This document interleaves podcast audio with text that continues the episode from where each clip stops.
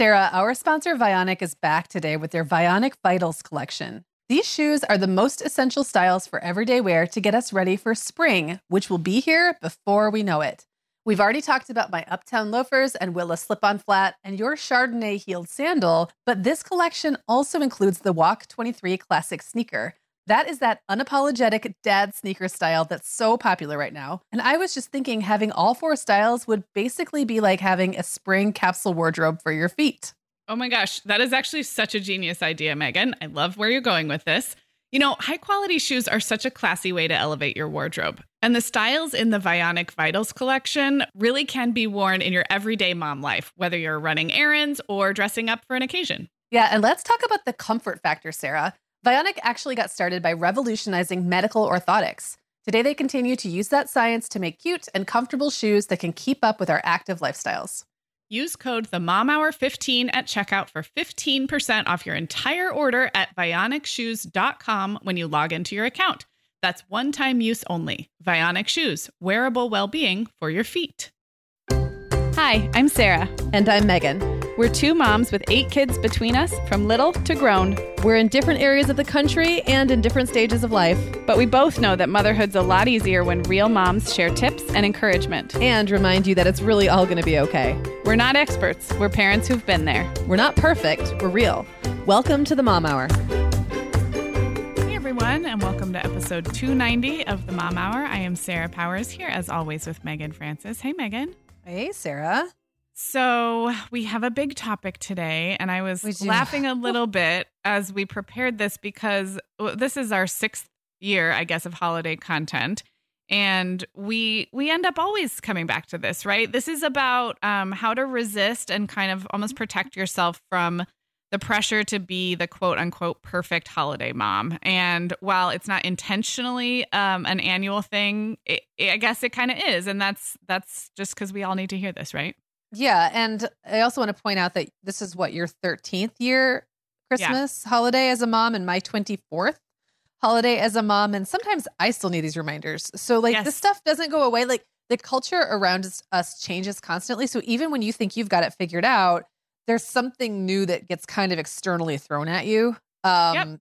And you have to really like you really have to be able to go back and double down on your values and like what you believe to be true about yourself and your parenting and and like what matters to you and sometimes like you have to do it it's like a practice you have to do a lot I, I totally agree. And as we were kind of coming up with the types of pressures moms face during the holidays, um, we'll get into it. But I definitely feel some of these. It's not that you or I are like, we've solved it and we've figured out how not to, you know, put expectations on ourselves or you know, kind of lose ourselves in the process of making the kids happy. Like you and I experience these things in real time every year, but maybe with uh, some added perspective because we've been at it a little bit longer.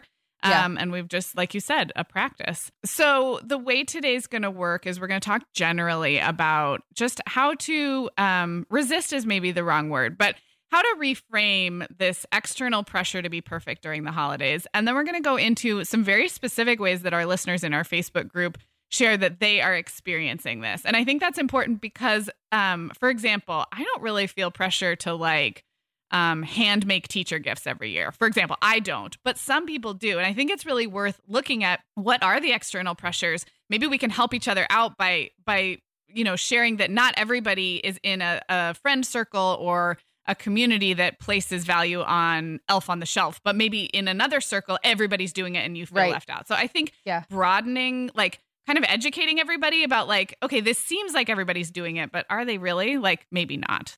Right. And then a little later, we're going to get into Instagram comparison culture, which is, I mean, it just came up over and over again, right? Yeah, it really did. And I think it's really important, um, specifically not just to Instagram, but just what people are sharing right now.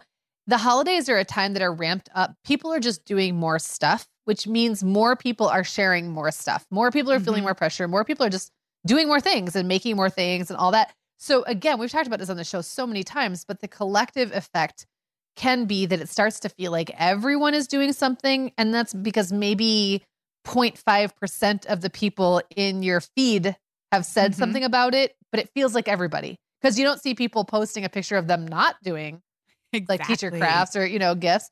Nobody posts about how this year they're not doing those things. People tend right. to post things that they're doing, especially on a visual medium like yeah. Instagram. So um, I think that's definitely worth pointing out as well. Yeah. Um, I think it's really, I think it's changed so much since even you and I have been on the internet creating content.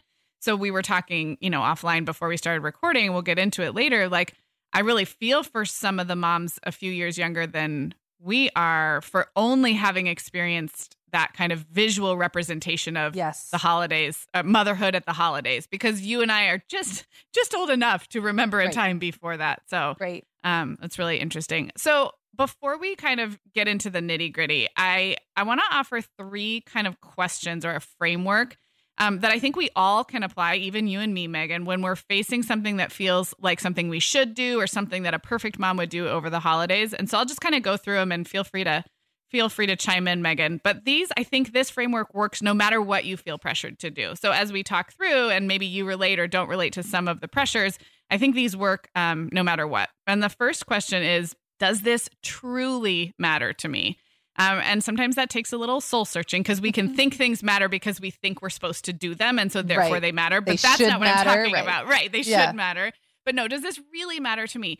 And if not, does it truly matter to someone I love? Because that's also related, right? Like, I may not love Christmas Eve service at church and getting all dressed up and dragging the kids out when they should be in bed. But if it really truly matters to someone I love, maybe then that's a reason enough. And, I'm not going to tell you whether you should or shouldn't do things for the people you love. You can decide that. But that's a question to ask. Does this really matter to me?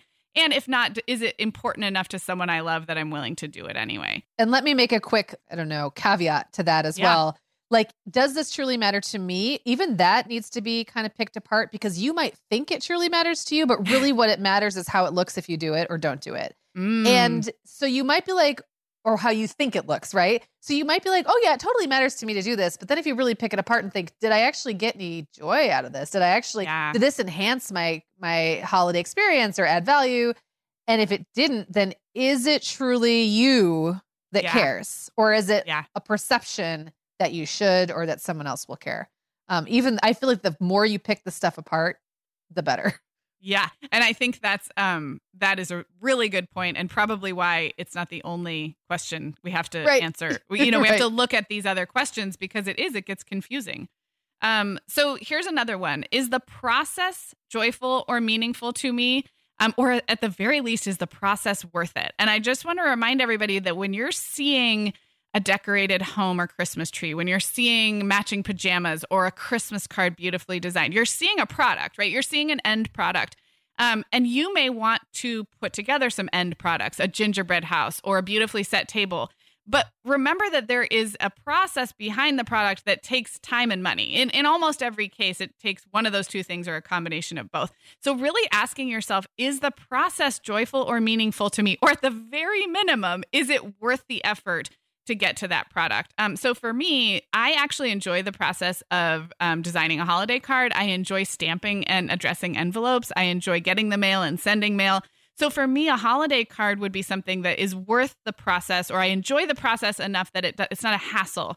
But I don't enjoy crafting for teachers or putting together like cute little um, baskets for like helpers in my life, like teachers and mailmen. I have no interest in that. So I do cash and a nice note um, because the process isn't worth the product. So I think that's another important question to ask yourself. I totally agree. And I want to add to that again to say, like, sometimes the process is all that matters. And the, in the end, the product is going to be a hot mess or yeah. nothing you would ever take a picture of and share. Like, you might hang it on your tree because you're proud of it or because doing it with your child was fun, but it's not something that is the, the product is like beside the point or the product yeah. is, is who cares? Like the product isn't the point at all.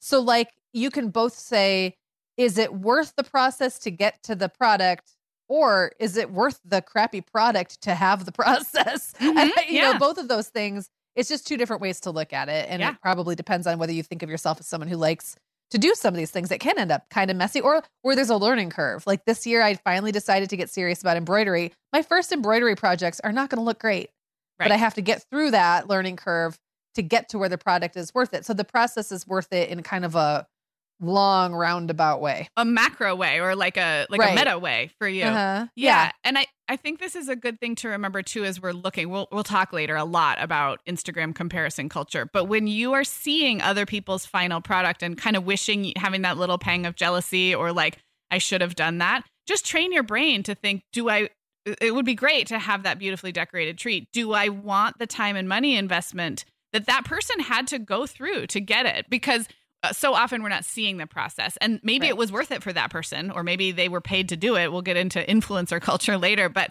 um, just kind of separating the process and product and you know asking that question of yourself and then the last question i i borrowed this i'm gonna give credit to whitney hawthorne who i interviewed for our november voices episode um, and she's a corporate working mom with a lot of like productivity and time blocking strategies for working moms. And her question that she asks herself is, What if I don't? And this is so simple, but with the holidays and all of these things that we can pile on our to do list, it's a very simple question. What if I don't do that? And I would add in a COVID year, what if I don't do that this year? I don't I don't have to never do it again. But what if I don't organize that party this year? Or what if I don't Yeah. do teacher gifts at all? Like and, and I you can ask this question in a radical way. What if like what if we have no, I don't know, like no family commitments this year? Um what if what if we say no to everything? And so asking yourself that regularly, um, usually the answer is it's not gonna like the world's It's not as fall apart. devastating as your like fight or flight, you know, response. Cause I think sometimes like risking, like ch- changing or eliminating things that you've been used to doing, it does create like a panic response almost. Mhm. But what if you logically think it through? You're like, oh, it really wouldn't be so bad. Or, oh, maybe it would be great actually. Um, Yeah. So yeah, I love that one. as a planner personality for me, I am pretty good at um, saying no to things in advance. So, like, if I look at the December calendar and think, you know, we're not going to take the kids' individual shopping dates this year because it's COVID, that would be really hard, if not impossible, and it would stress me out. So, I'm pretty good at setting boundaries when I'm planning ahead. What I'm not so good at is the what if I don't in the moment. Like, what Mm. if we were planning on getting the tree tonight and someone's melting down, or like Brian had to work late. Like I'm not as good about asking myself, well, what if we don't do that tonight, even though it was planned? Do you know what I mean? So it's yeah. like I can be good about those boundaries in some senses, but in the moment, I need to get better. And I feel like you're good at this, Meagan, because you are more spontaneous. So you're you're so good about just like rescheduling things that you don't I like don't that feel like don't doing. Yeah. they don't well they don't make sense in the Yeah. context of a day. And I'm more likely to white knuckle it through the plan for the sake of the plan, I guess. Yeah. Well, I think this is very much an Enneagram one thing that you you don't want to and actually talked a lot about this with um Ashley Brown who I just did an interview with about, uh, from routine and things and we talked about routines and it is very much a, a a personality thing for you to not commit to something until you're pretty sure you can do it well. Yeah. Like so you'll commit when you think you can pull it off. The and I'll commit to whatever. I don't care. I don't know if I can do it or not. Sounds good. Let's try it. The thing is for me my commitments always have an out clause Uh-huh. in the back of my head because I'm part of me is always like, yeah, but you know, there's a good, there's not a good chance, but there's a chance I'm not going to feel like doing this on that day, and and certain things are harder for me to back out of than others. Um, like social engagements are hard for me to back out of, but when it's just me and my family that is involved, I'm very good at being like. So on the flip side, I take more on than I should, and then I Right. edit in the moment, Uh-huh. and you probably limit yourself by not Yeah. taking on as much as you could. But then when you've committed, then you feel like you have to do it. Yes. Not only do I feel like I have to do it, but I'm less likely to accept, um, like engage in spontaneous plans because I feel like I've already put the pieces in place. So there's no room for more. So I have to stick with the things I may not want to do, and I I may not add things that would be really fun because it feels like too much. So yeah, that is you're right. That is such a personality thing. So It is. Okay. So the questions again just are Does this truly matter to me? Truly, truly, truly, and not just because I think I should do it. Um, is the process joyful or meaningful, or at the very minimum, worth the effort? And then what if I don't? What if I don't do that thing this year? Meagan, spring is one of our family's busiest seasons with tons of time on the go. There are so many places to be and details to remember, and the last thing I need is the constant irritation of uncomfortable shoes. So today we're talking about the Vionic Vitals collection from our longtime sponsor, Vionic Shoes. These are the best essential shoe styles for everyday wear this season. So Katie on our team is getting ready for warmer weather in Chicagoland with a pair of Vionic's Bella Toe Post sandals. These are Vionic's best selling flip flop style, and they have a cute little bow on them. They come in nine great colors, but Katie chose a versatile black patent leather. They're super supportive for her high instep, and they even come in wide sizes, which is a great option. Yeah, the styles in the Vionic Vitals collection are classics that don't really go out of fashion. And because they're such great quality, they're going to last as well, even with daily wear, which mine definitely get. And I love that Vionic offers a 30 day guarantee. Wear them, love them, or return them for a full refund within 30 days. But I have a feeling after those 30 days, our listeners will love their Vionic shoes so much they'll be ready to order another pair. Use code the Mom Hour 15 at checkout for 15% off your entire order at vionicshoes.com when you log into your account. That's a one-time use only. Vionic Shoes, wearable well-being for your feet. Sarah, our sponsor Hiya is back on the show today, and I just really love this company. Typical children's vitamins are basically candy in disguise. They're filled with two teaspoons of sugar, unhealthy chemicals, and other gummy junk most parents don't really want their growing kids eating. That's why Hiya, the pediatrician approved superpowered chewable vitamin, was created. That's right, Meagan. Hiya fills in the most common gaps in modern kids' diets to provide the full body nourishment they need. And Hiya vitamins have a yummy taste kids love too. So we were just talking to Katie on our team, Meagan, and she was saying that when they get down toward the bottom of the Hiya vitamin bottle, her boys are fighting over who gets the last one. Oh, I love it. And I also love that Katie can feel good about that, right? Hiya is designed for kids of all ages and sent straight to your door, so parents never need to worry about running out. And we've worked out a special deal with Hiya for their best selling children's vitamin. You're going to get 50% off your first order. To claim this deal, go to hiyahealth.com slash momhour. This deal is not available on their regular website. Go to H-I-Y-A-H-E-A-L-T-H dot com slash momhour and get your kids the full body nourishment they need to grow into healthy adults. Okay, so in our Facebook community, we kind of put a call out for these types of um, suggestions of ways moms are feeling pressure to be perfect.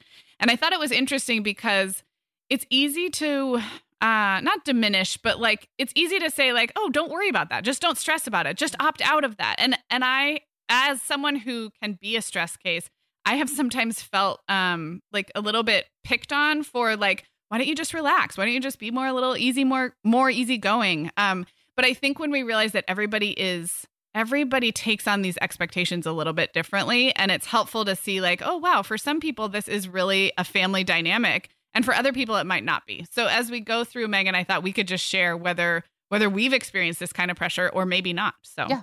um, the first one is um, perfect holiday moms are responsible for buying for everyone on the list including in-laws and then um, that was from Halston, and Tessa kind of echoed the same. She said, Perfect holiday moms facilitate gift giving from all their extended family to their kids, ensuring no mother in law or grandparent gives an unwanted or duplicate gift, and make sure their kids send beautiful handwritten thank you notes back to acknowledge each gift. So basically, here we're talking about the mental load and emotional labor yeah. of not just buying your kids gifts that they will love, but farming out ideas to um, generous extended family. Yeah. And this is like my whole life. So why don't you go first? because I have a lot to say on this. Yeah. So this is something that has been in well, first of all, I don't have in-laws anymore. Um, that eliminates a big part of the problem. And I still do give my former mother-in-law a, a, photo book most years. I think I forgot last year, but I most years I have given her one from, you know, for me, not like it's not something I have to do.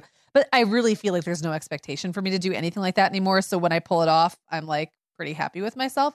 Um, I I am a people pleaser um who tries not who tries to create structure around my life that makes so that I don't have to please as many people. I don't really know uh-huh. how else to put that, but like I, like I know my tendencies. And my tendency is if the thing is that everyone's buying everyone else gifts, and I love to buy gifts, so I get caught up in the idea that it's going to be fun. And then you realize you're buying for people you don't really know or you don't spend time with and you don't know what they need. And it's really hard to do that affordably and in a way that is at all fun. So, um, the thing that I think I did really, really well was early on, like maybe three years into being married, I finally was just like, we're not doing this anymore. We're like, I feel so much pressure to buy for all these people. And we, on my now ex husband's side, we were the first ones to have kids. So nobody mm-hmm. else had started having kids yet. So we actually had the freedom to shape culture around that pretty yeah. drastically. So we were just able to be like, look, let's just do a, a a gift draw for all the adults. So just one gift, you know, Mhm. out of eight adults or whatever. And we'd buy something for his mom, but I put that back on him because I didn't know. And then for the kids, it was basically like, we don't expect you to buy our kids gifts. Like, we'd almost Yeah. rather you didn't, but everybody wanted to. And there were few enough of us that it wasn't a big deal. On my side, my brother and I basically decided we were not going to do gifts. Like, we just weren't going to do them at the holidays. We weren't going to do them for each other's kids. There's 14 of the kids, there's 14 kids, Yeah. and there's eight adults, or there were eight adults. And so we just kind of made that decision. And there was pushback from people in the family who were used to giving gifts and we and they kept saying do you mean like, really no gifts then so like we're not doing anything at all like Mhm. nobody's gonna have any gifts i'm like we're not that's not gonna be part of the celebration and that was really intentional just i just know myself and i know that if i had to buy for 14 children and eight adults i would lose my mind like that would Yeah. become the entire focus of my holiday and i really i really really dislike or feel that that particular emotional labor is very unfair to moms and it's so rampant that it Mhm. like makes me really kind of mad on a like just on this like system level that why is this the system like it Why really is this of the expectation? yes Yeah. like i get like i'm mad for everybody not just for myself like i like i'm mad on behalf of all the moms and so i think i got mad early and just decided like i'm gonna make a point about this of opting out to where it. became like a like a sticking point for me and i couldn't see myself going back the other way and i love to give gifts that's not the problem it's it's the expectation and the yeah, yeah the pressure And the nice thing is, um, you can now speak to having done that years and years and years ago, and you all turned Right. out okay. Christmases were Right. merry. People still love each other. Like everyone got over and it. everyone still got gifts Yeah. from other from other people you know Yeah. like everybody Yeah. got stuff it's not like people anybody went giftless As you were talking, I was thinking not only would you have been the one to buy gifts for those 14 kids and eight adults, but you would have started getting questions, especially as the kids got older. yep What do the boys want? What's on their list this year? And this is the other very dark and very sinister piece of this that I feel really strongly about. And Halston, I didn't read Halston's whole comment, but she said so many of my friends are also pressured to shop and wrap gifts from their in laws that's to bogus. their own children. no So we have gone, we've gone from like, hey, honey, what do the kids want? What's on the kids' list? And like, sure, you know, put here, put Allegra on the phone, tell grandma what you want for Christmas, which should have been a very simple, very simple thing, or write it in a letter, send it off. To now, mom is the arbiter and the um like the communications director for like an enterprise which is what do all the children what size are they what size shoes are they wearing right now um I'll just be very transparent and say it is very imbalanced in my family. There is one side that buys more, gives more, and also wants more help with what Mm. the kids want. And it starts as early as like September, October. Um, and it's been a source of stress for me my entire motherhood holiday life. And I've learned to deal with it. But an unfortunate side effect is that because there's one arm of the family that really goes all out and really wants detailed lists and wants, you know, my input or mine and Brian's input or wants us to, you know, have the kids write it down. And it just turns into like a to-do to on to be honest, like a like a thing we have to do that when it comes time for the other relatives to innocently ask like, "Hey, any ideas for the kids this Christmas?" like, it's get like off my back yeah, you know when you like yell at the wrong kid? Like one Yes. kid's been bugging you all day and then the nice kid, you turn around and snap at them and you feel so terrible. Like that happens every single year because I'm tapped out. I've finally Yeah. given all the ideas and then like another family member who just really wants to buy them like something for like $15, like a calendar or whatever. Um and then I'm like, I can't talk about this anymore. Like I'm so done. So it has been a huge. I'll just, and just being honest, it's been a, a lot of a mental and emotional load on me, and I don't really have a solution. But if you're like, if you're hardcore in that space, it can feel like you're being ungrateful to complain about it. And I'm just giving you t- permission to complain. Our Facebook group is a very safe place, by the way, to um, air any grievances along these lines, and then and then we move on and talk about other stuff. Well, Sarah, since it's not my family, can I complain about this mystery? Per- like, can I validate you by just Yeah. pointing out all the reasons this is making my blood pressure rise? And this, and by the way, it easily could have gone this way with several factions of my family. So I see it. Like I see how this happens. It's like this slippery slope. And I think there was like a self preservation reason that for me it kicked in early that I just refused to do Yeah. it. Um, and I'm not going to draw any conclusions about your family or whoever's, you know, whichever side it is. But I have found that sometimes the people that need the most handholding or want the most suggestions then don't even end up getting the stuff that you asked them to get in the first place. so then, like, they maybe get it half right, but they don't get it all the way right. Meanwhile, you have now had a prime gift idea plucked Uh-huh. from you. You don't get to give that gift now. Yet Yep. you still have to, if you're in the case of like what Tessa said, where, people have to do all the work of shopping and you still have to do all the work. You don't get to take the credit. You don't Yep. get the joy of picking the thing out. You've given that gift away to somebody else. And I'm sorry, unless your in laws or parents are like deathly ill, house ridden, I mean, you can pay services to do this. You, you can go to the toy store, pick out a couple things, and have them gift wrap it for you. There is Yeah. no reason this has to be a thing. Like it just to put that all on mom just is boggling to my mind. And I I think there are family dynamics in a lot of families where it's like the same thing where you like all the cousins buy each other gifts, but actually it's the moms all buying the gifts and then wrapping them up Right. and putting the cousin's name on it. I just I won't play. I don't get it. I don't there is no reason. it's just to have more stuff under the tree. What is the point? Why don't you just Yeah. give me money? Just give me money and I'll go buy this stuff.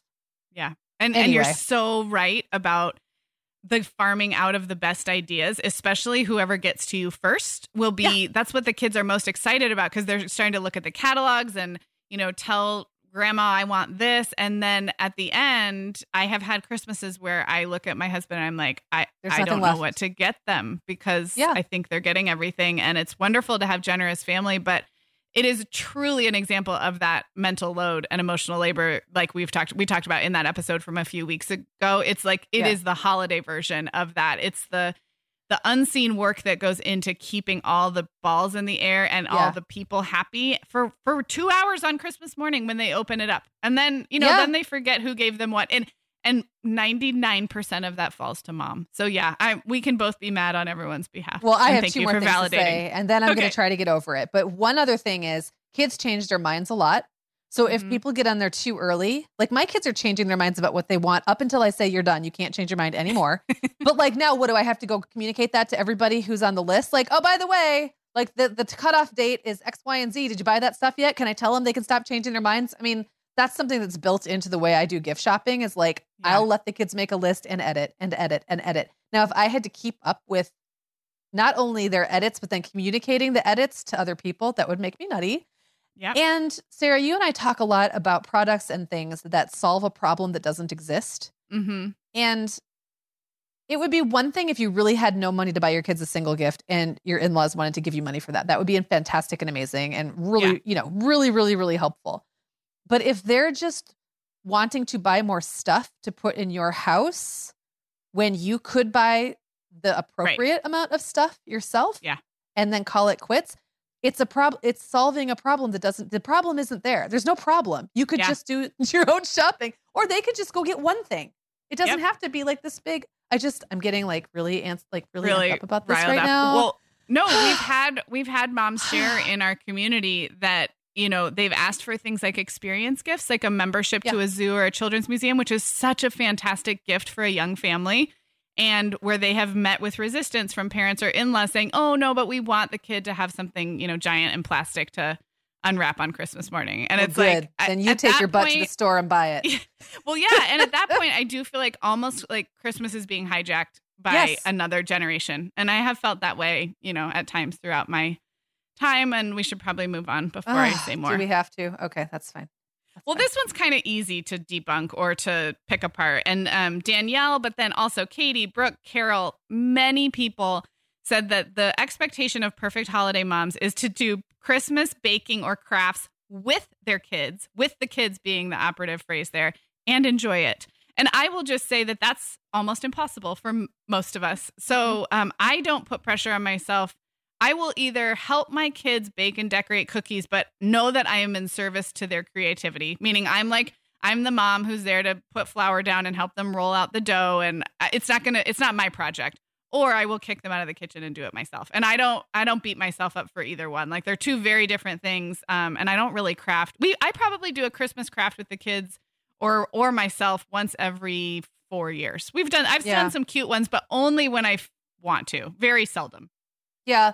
I um I do love to bake and there are years that I go all out and there have been many many many many many many years where I buy the slice and bake sugar cookie dough and hand my kids green and red sprinkles and say go for it and that's it. And like I mean probably of the last 24 years like probably a, a solid 10 were me phoning it in to that degree and that's fine. Like Yeah. they're happy just to like mess up a cookie. They don't really care where it came from, how it was made. Um, this year, my guess is there's a lot of moms feeling more pressure to do crafts with their kids because they're not getting to do that at school. Like, remember a year ago Mhm. Yeah. when, well, your kids are in school, but like a lot of kids aren't, and they're not doing like the little graham cracker uh, gingerbread house or making the little Santa with the you know cotton balls or whatever people do, and not even not even all schools do holiday crafting anymore, but a lot of them still do, and I could see why that would be would put some pressure on you to feel like that experience should happen. And I guess my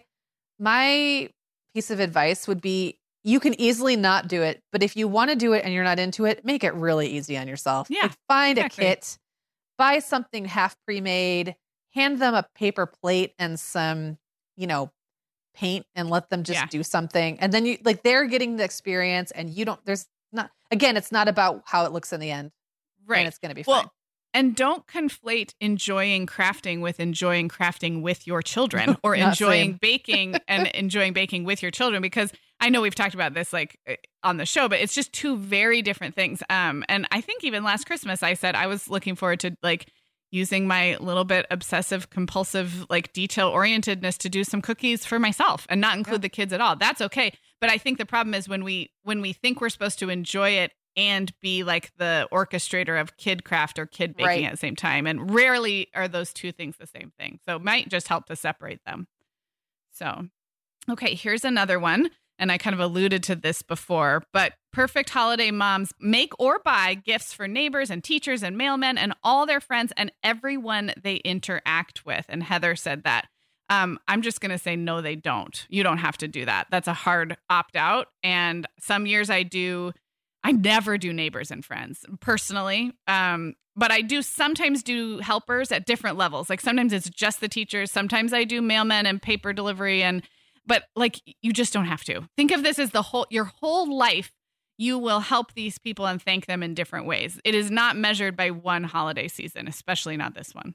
I agree. And this is something that I used to stress about until I finally realized that I am in contact with way too many people to buy them all gifts. So once you, it's kind of like making your wedding gift uh, guest list. Like once you've gone outside your tightest inner circle, it's hard to control because you have your the next ring out and then the next ring and the next ring, but all of those outer rings cross over.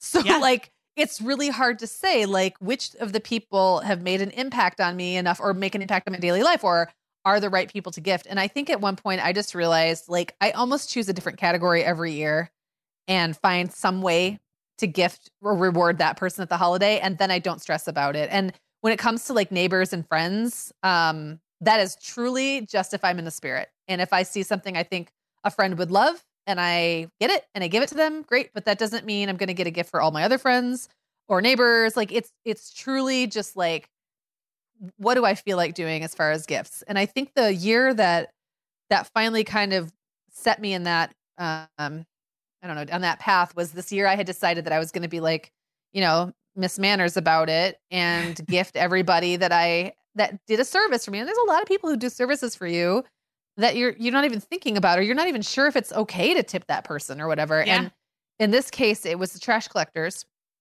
And I had a I had a card with I think like I don't know, I had I had looked up online to see what was legal to get cuz you can't give your mailman money and all this stuff. So um I think I had just like a gift card in a in a card. And I realized because I hadn't been looking at the calendar that today was trash day and it was the last trash day before the holiday. And I chased them down the road in like my bathrobe and slippers and like bare legs hanging out underneath my bathrobe and gave them the gift. And they were, you know, I guess appreciative. And I felt ridiculous. And I went home and thought, you know, I could have just waited until New Year's. Yeah. Like, yeah, they I really could have appreciate it. waited. Yeah. And also, it, they came really early. And I was like, I'm never doing that again. I've never caught them since. And there's been years I thought if I do catch them, I'll just give them this gift card. I'm not going to bother like setting it aside. And I just don't catch them. They're just fast. And it Yeah. just hasn't worked out. And I'm, I just, I'm not going to feel bad about it. I just, I will to admit to occasionally having spreadsheets where I put down the date in December when I will like last see each of those people hairstylist, the woman who used to clean our house, um, the trash, the landscaper. And some years I've done it and I've executed on it all. And some years I just haven't done it at all. So I get it. This is one where I, I get the pressure to um, systemize it or systematize Right. it because it feels like that will be easier. But but you have to want that process again, like the process product. Like you have to want to f- like go through the process of mass gift giving like that because it's a very different experience than the Yeah. picking out of the gifts for your own family. So okay, so Jill brought this one up and it will sound familiar, and that is the mental load on mom of making and keeping the schedule and all the things that go with it of the light parade, the Santa pictures, the travel plans, the parties with friends, the school events, the work parties, the list goes on and on. And of course, Jill, all of us know that this COVID year is different, but guess what? That's going to come back real quick as soon as we're as soon as our, Right. you know, life is back to normal. So, I mean, yes, I think this is always a mental load on mom. What do you think? Oh, yeah. Um, and just this is a good time to mention the blog series that I've been working on. We've got a new post going out every day where I just kind of give a little pep talk or I don't know, something, some kind of perspective shift. And the very first post was all about how this year's a great opportunity to actually change things going forward. So this year will be different, but what if this year was like the model for years going forward, Mm. only in that you really get to decide what you want to be doing?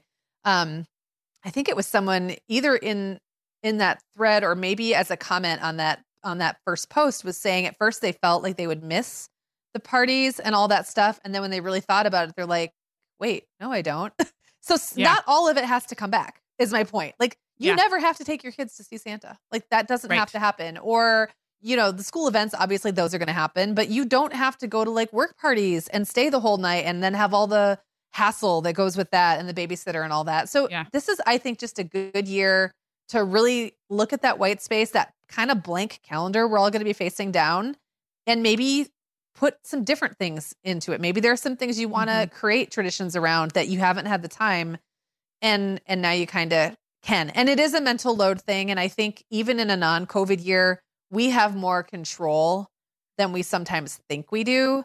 Um, Mm-hmm. It's very easy to get caught up in the things we think we should do, or the things we think we said we would do, or the things Yeah. we think we say we, sh- we should say we can do, or the things we think we have the bandwidth for, and really we don't. Um, you can't do it all. And if if a priority for you is, is something like baking cookies or doing a craft or taking your kids around to look at lights, that might mean something else has to go. Just because it's the holiday doesn't mean you magically get more hours in the day or more days in a month. The month is still as long as as long as it is. Yeah, I, I totally agree. I also want to add, I think it's a good thing for kids to see us modeling, um, not just saying no, but like l- looking at our priorities and our values and making calendar decisions accordingly. Like, I think you can say things out loud, even with young kids, like, wow, that looks like it would be really fun. Unfortunately, we can't go to two different tree lighting ceremonies this year. We can only go to one so we'll have to pick. Like i Right. think it's it's it's good for kids to see that they don't get to go to everything. There's not enough money and time in the world for them to go to everything. It's not a bad thing for kids to understand that they're missing out. I think sometimes we get protective of like not letting our kids know that they're missing something but I, I think it's okay for kids to see that as a family we're making decisions about what we do with our time and how we spend our money so yeah, Agreed. yeah. Yeah. Well, um, the last one before we go to break it, it has also to do with the calendar, only in a ramped up sense. And we had so many comments in the thread about thoughtful Advent traditions that happen every day of December. So the expectation or the the um, pressure that perfect moms have a special Advent tradition or a special elf on the shelf tradition or both that happen every day of December, which means you have to be ready to do that thing on November 30th. And so many people mentioned this. And I, I guess what I have to say, Meagan, is this is a recent thing. I mean, this is for sure a recent thing. There we just had uh, like advent calendars from the grocery store that had like bad chocolate in them. Well, this is I what I was kid. just about to say. By meaningful Advent tradition, do you mean like I buy my kids uh yeah, like a like a cardboard calendar, sometimes not until like December 4th, Right. and then hand it to them and then every day they tear out a piece of chocolate? Is that meaningful? Because if so, then Mm, I I'm mean, acing it. it, then you are acing it. No, I mean, maybe you don't even, I mean, people have like handmade little felt things where you do Oh, an act no. of kindness every day. I mean, granted, they're beautifully thought out things, but this is an example of the internet being full of ideas and us thinking that everyone's doing it. And, and Yeah. no, like not to diminish anybody's special tradition. If this is, if the process and the experience are meaningful to you and your children, then by all means we support it. But, but just know not everybody's doing this. And the reason you're Yeah. seeing it is because the people who are doing it are enjoying posting photos and talking about it. It's a lot of work. I'd want to brag Yeah. about it if I were doing something like that. But oh my gosh, no, you don't have to there have that. there have always been people well the elf on the shelf thing is a totally different thing newer right but there's always been people who do who do special advent traditions who read from the nativity story or who make hand make things instead of like just give their kids crappy grocery store candy which by the way is alive and well you can still get those um but those people it didn't infiltrate to where even the kids were coming home begging about it. I don't remember coming home and being like, "Mom, how come we don't do meaningful Advent traditions?" Because I would have no way to know that other people were doing it. Now it's like not only the parents feel the pressure, but the kids are picking up on it because they're Yeah. seeing it too. So the the pressure has really skyrocketed, but I don't think there's that many more people actually doing it than there were. It just seems that way. Yeah. Yeah, no, I I would agree. And you know, there's a lot of smart people on Pinterest and Instagram. There's a lot of very clever ideas being shared by very clever people and I'm not going to take away from those clever ideas, but I think the problem with idea sharing, it is it is just that. It is idea sharing in the way that we share recipe ideas and and other things, but it, it is not a prescription.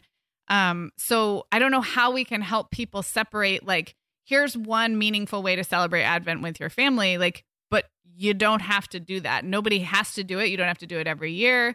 I will say this, I've said it a million times before, but when you're when you're dewy-eyed and a newer mom and very excited about starting these traditions with your kids, just remember you have a few grace period years where they don't remember very well the year Right. before, but once they're 6 or 7 and they're locked in, it's a lot harder to take away a daily December experience than it is to never add it in the first place. It's not impossible. You can help your kids be flexible and switch gears, but I'm I'm really glad that I didn't start the elf. I'm just I'm I'm glad because I think it's harder to take that stuff away once it's started. So think think about 5 years ahead self and Yeah. and do you still want to be doing that, I guess. Sarah, I think on just like December 8th or 9th, we should post a call on Instagram or something or Facebook for people to share the photo of like the face down elf in the corner that only made it out Yeah. for like three days. Because I bet you that's rampant. People buy it, it's cute, and they want they have great intentions, and then life gets in the way and you don't do it one day. And then it's like you don't do it for a couple days and you start to lose, you know. I, I think that would actually be very funny. Like all the very funny. elf on the the shelf. failed elves. Yep, the dead elves. The failed elves. I have also. I feel like this has turned into like a throwing in-laws under the bus, but we have also heard tell of family, extended family, bringing an elf into the house, telling the kids about the tradition, and then who's left to move the elf? Mom. Like Oh it's like goodness. it's like abuse. It's like That abusive. abuse. Ugh. Don't get me started again. We have to go to break at some point, right? We have to go to break. Yeah. We are welcoming back Olive and June as a sponsor. And Meagan, I'm so excited about this partnership because with spring right around the corner, I love refreshing the little things in my life, including my manicure. I am the biggest fan of doing my nails at home instead of at a salon because it's convenient, so much cheaper at just $2 a mani, and the results can't be beat. It all begins with Olive and June. Yeah, Olive and June's Mani system has everything you need for a salon quality manicure in one box. These are profesh tools designed just for DIY. A couple of the items included are their best selling Poppy, which makes it so easy to brush on a smooth coat, even with your non dominant hand, which you do have to use about half the time, it turns out. and their award winning cuticle serum, which is so nourishing and a finishing touch I love. Well, I've been a big fan of their quick dry polish for a while now. It seriously dries in about a minute, making it perfect for busy moms. Visit oliveandjune.com slash the mom hour for 20% off your first mani system. That's O L I V E A N D J U N E dot com slash T H E M O M H O U R for 20% off your first mani system. Across America, BP supports more than 275,000 jobs to keep energy flowing. Jobs like building grid scale solar energy in Ohio and producing gas with fewer operational emissions in Texas. It's and, not or. See what doing both means for energy nationwide at bp.com slash investing in America. So, Meagan, we got so many comments that were similar that we decided to kind of devote this whole next segment of the show to uh, the pressure to have a beautifully decorated home. And many people mentioned children in matching pajamas. So, I'm going to add that to the tableau. You're supposed to have a beautifully decorated home. You're supposed to have kids in matching pajamas. You're supposed to be able to photograph it all beautifully. And guess what? You have to do it by December 1st. That's like the new the That's, new thing. I was now like, wait, what? the new thing now and i don't know five or six people mentioned it that it's not only it's not only the pressure to create this visually beautiful kind of photograph worthy thing but also that you're late if you don't have it all done by december 1st or even earlier um and i just thought you and i could have like a a general discussion about this instagram culture because we do have the benefit of remem- remembering the holidays before. So yeah. I don't know. Start us off. Well, the first thing I want to say is I have a knee jerk negative response to that. Uh, it, it just separate from this like Instagram culture topic in that what does that leave to do? Like if you have to have it all done by December 1st, what do you spend the next 25 days doing that's joyful? Like for me, there's a lot of joy and fun in the slow rollout mm. of the decorations and the um adding little touches here and there and maybe being like, oh, this is the year I want to go buy another thing for this area of my house. And like, there's a lot of pleasure in that for me. And my home probably won't really truly be done until like the 20th. I'll still be adding and mm-hmm. tinkering. I would really hate for anyone to feel like they came in and took a snapshot of the way my house looks right now. And we're recording this on December 4th and feel like it's even close to done. That, yeah. ta- that takes a lot of the pleasure of December away for me. Um, Not to mention November has its own stuff. Like there's right. other stuff going on in November. So, you know, like th- there's things that you have to think about. You can't just take the whole month off so you can get your house ready. So that like that's separate from this bigger topic, but that doesn't even sound fun to me. Yeah, agreed. And like you said, then what do you do with that beautiful space for 25 days? I totally mm-hmm. agree. Um yeah. now you used to work in magazines and yep. I joined you when we were in internet blogging, internet content creating yeah. creation. And I think it's worth maybe pulling back the curtain a little bit and and just having a very transparent conversation about content that is created for consumption during the holidays because I'm not sure all of our listeners have the benefit of that like kind of behind the scenes. But I just want I, I want everybody to remember that depending on who you're following and whose perfect houses you're looking at. If it's your friend down the street, then I guess that's more of a keeping up with the Joneses type thing. And I for sure have friends who I'm just sort of jealous of their ability to decorate a home and they just seem to do it effortlessly. But I think a lot of our listeners are following influencer influencers in air quotes or content creators who do this as part of their job. And um, yeah. if you're not familiar, those types of content creators they may be making a large portion of their annual income especially if they're in the worlds of food or product you know mm-hmm. like gift lists.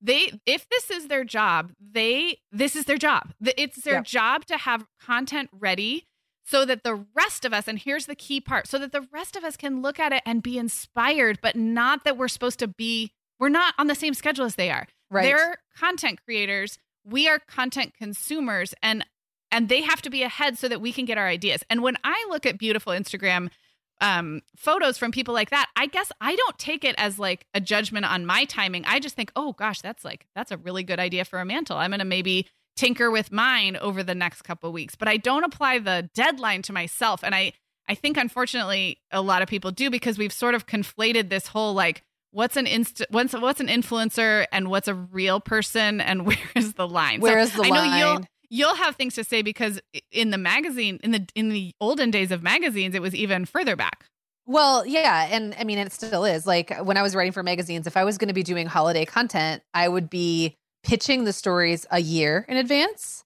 I would be getting the assignments nine months in advance, and I'd be turning them in six months in advance. So I'd write about Christmas in May. And you just get used to that schedule, right? The difference is so in the media world, that's where the advertisers and the content creators, their brains and magazines are very um a very extreme example because they have it takes a long time to put out a print publication. Like right. all, everything about it is time consuming. So they really have to be way way ahead of it. Now, you and I are working in advance. Like you and I started planning holiday content months ago. Sure. We started selling ad spots months ago for this spot. Mhm. So like we've been there too. The difference is that I feel like when when uh Joanna Gaines magazine, Christmas magazine or whatever comes out, which was made 6 months ago Right. and comes out on November 10th for the holiday season, nobody picks that up and thinks to themselves, "Wow, Joanna Gaines has all of her Christmas decorations up Right. already." What Right. an overachiever. Like we all know that's the deal. Even if we Yeah. don't understand truly the behind the scenes of how it works, we know that magazine is there to inspire us. Like Mhm. that's it's a business. I think there is no like no separation in our minds between people and paid influencers anymore and it's Mhm. very confusing. And they might even if they're disclosing that it was sponsored.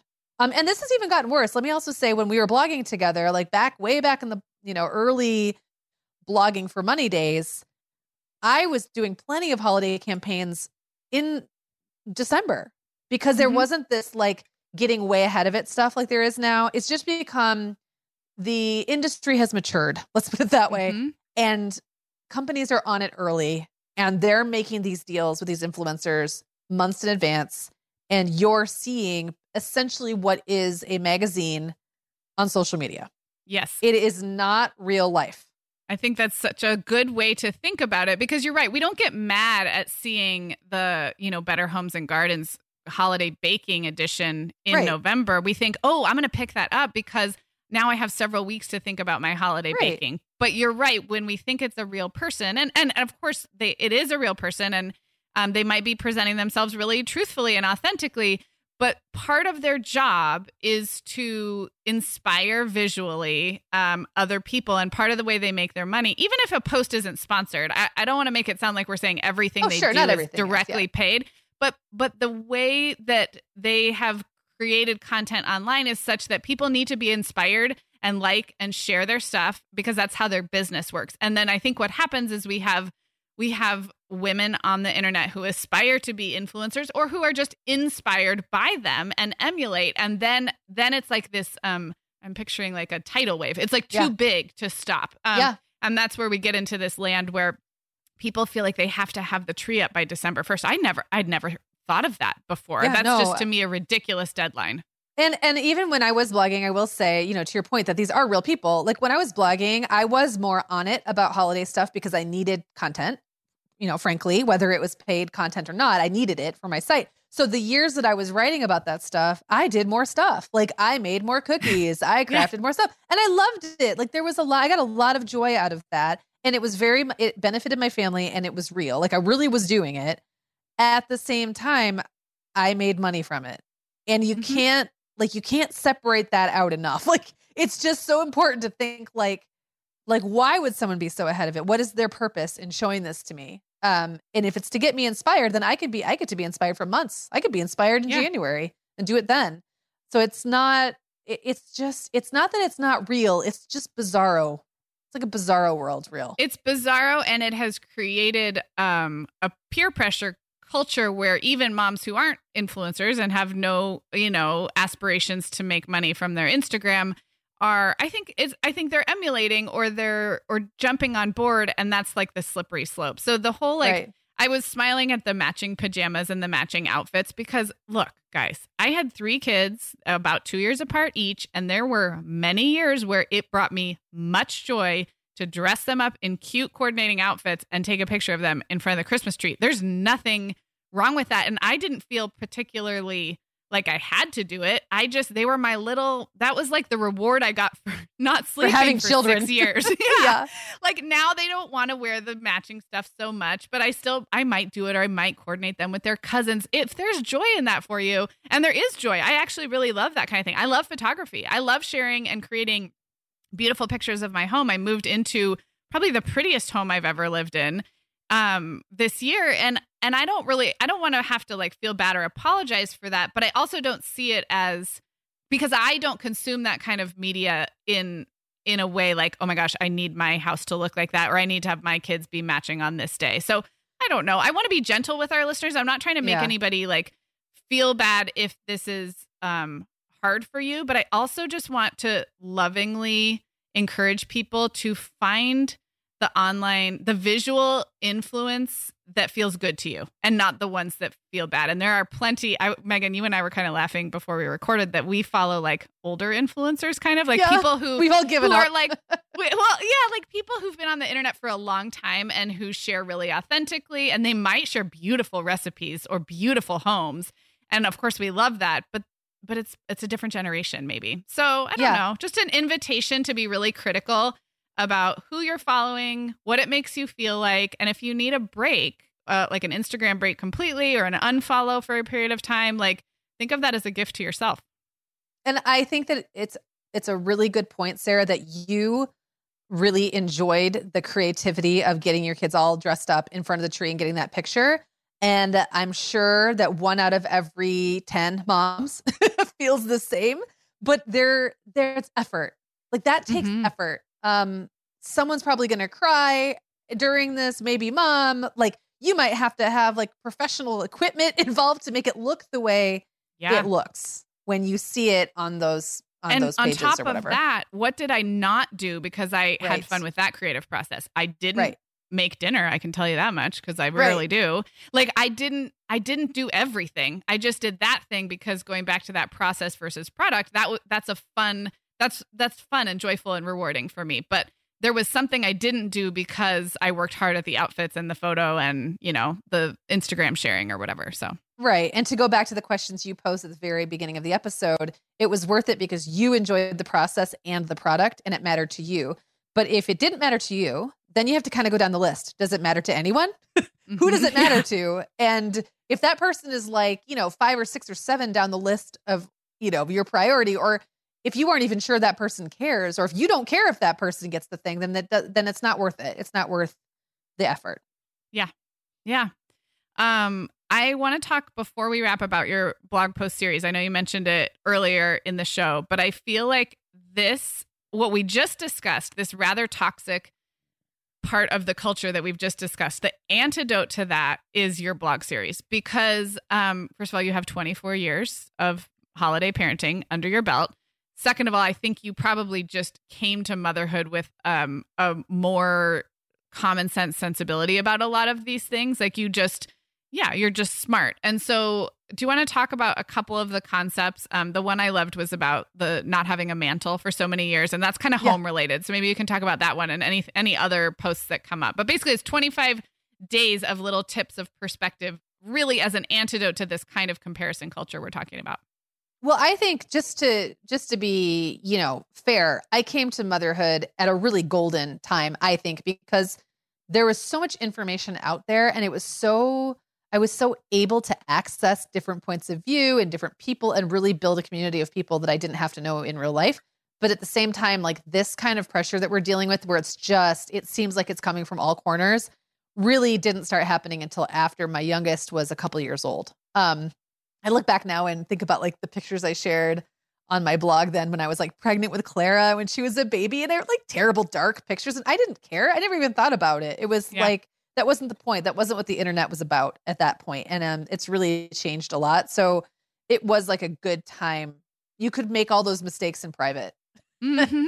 and you got to make them with your own values in mind or what was important to you and and people did talk about the high pressure of parenting in the 90s and i just laugh i'm like oh oh brother you didn't even know you have no Yeah. idea how it was going to get. So um with the series it's really just me it's going to be like a lot of validating. So right now um when we're as we're recording this there's probably five or six that are written. And the other day i will talk about that one because i think it's just it's like a a silly little thing that kind of sums up this kind of pressure we put on ourselves that I was not immune to, even though I didn't have these external pressures, was that I grew up with a really cool fireplace. And part Mm-hmm. of the holiday for me was always like stockings hanging on the mantle.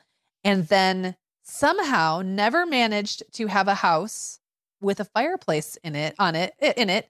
Um besides the first year that Jacob was when he was a newborn and then maybe like one other time for like a year, we had no fireplaces. So I had to figure out other things to do with stockings. And it sounds so silly, but I remember just every year being kind of bummed that Mhm. like, oh, one more year I don't have a fireplace. Is it even Christmas then?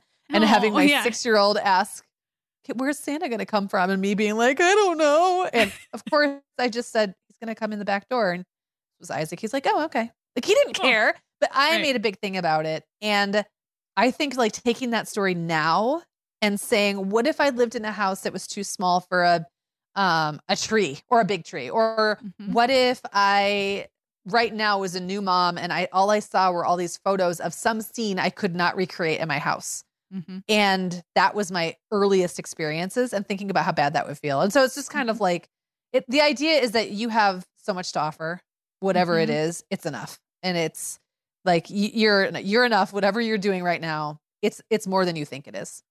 I love that. And you also talk a lot about um, the kind of cumulative memory making of the Mhm. holidays. And we've talked about this on the podcast several times where, you know, our own Christmas memories or holiday memories and our kids' holiday memories are such like a fuzzy amalgam of really like several years. But that's so hard to know when it's your first, second, and third and fourth Right. holiday as a mom because you can count them on one hand and it feels like feels like you have to do the same traditions every year. It feels like changing the traditions is failing. And so what i love that you bring to this is like your kids have stocking memories of waking up to stockings that were filled and and even in the same way each year even if there was no mantle even if like it was a little different the place that they found them every year. So that perspective you can only get when you have amassed enough years to see kind of the macro patterns rather than like the micro behaviors. Yeah. Yep. That's Yeah. a good way to put it. Well, um, we will link in the show notes, of course, to how to read all of those blog posts, and we're also kind of teasing them on Instagram each day. So, um, I think this was really uh, it was helpful to me to talk through some of these. Yeah. Sorry, I was so ranty. No, it's okay. it was it was there's there's room for that. I think There the is room people for that. Room the people rant. need to know that we rant a bit too. And I really do want people's pictures of like their failed elves and other like I want to see the stuff that doesn't get followed through on because no one really posts that either. Like started Well- this, didn't finish. yeah, yeah, exactly. Like started this tradition, hated it, quit. You know, Yeah. I love that. I in our Instagram stories on the Mom Hour Instagram last night, I posted my kitchen. I don't know if you even saw it, Meagan. I just I did, it did. spontaneously because we'd just been talking about these picture perfect house pressure. And I mean, I walked out after putting a kid to bed and I was like, oh my gosh, like this is like this is worse than usual.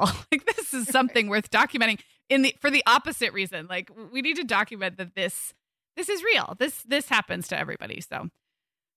All right. Well, this was fun and we will be of course on the Instagram and in our Facebook group continuing the discussion. So join us there. Um, and we'll be back with you all next week with another More Than Mom and another brand new episode. We'll talk to you soon. Talk to you soon. Hey everyone, we have a favor to ask. If you are an Apple Podcasts user, can you check really quickly to make sure you're still following the Mom Hour? Apple did one of their big software updates recently, and it changed a bunch of things about how you get the podcasts you're subscribed to. If Apple Podcasts is your podcast app of choice, all you have to do is find your way to our show page and then click the little plus sign or follow in the top right corner. Thanks so much. Hey everyone, Sarah here. Meagan and I would absolutely love it if you hit pause right now, right where you're listening, and left the Mom Hour a rating and review. If our show has helped you feel a little more confident as a mom or a little less alone, that's one of the absolute biggest ways you can thank us. And it really takes about 30 seconds. If you're listening in Apple Podcasts, just navigate to the Mom Hours show listing. So, not the episode you're listening to right now, but the kind of landing area for our show as a whole, and then scroll down to leave a rating or review. Thank you so much.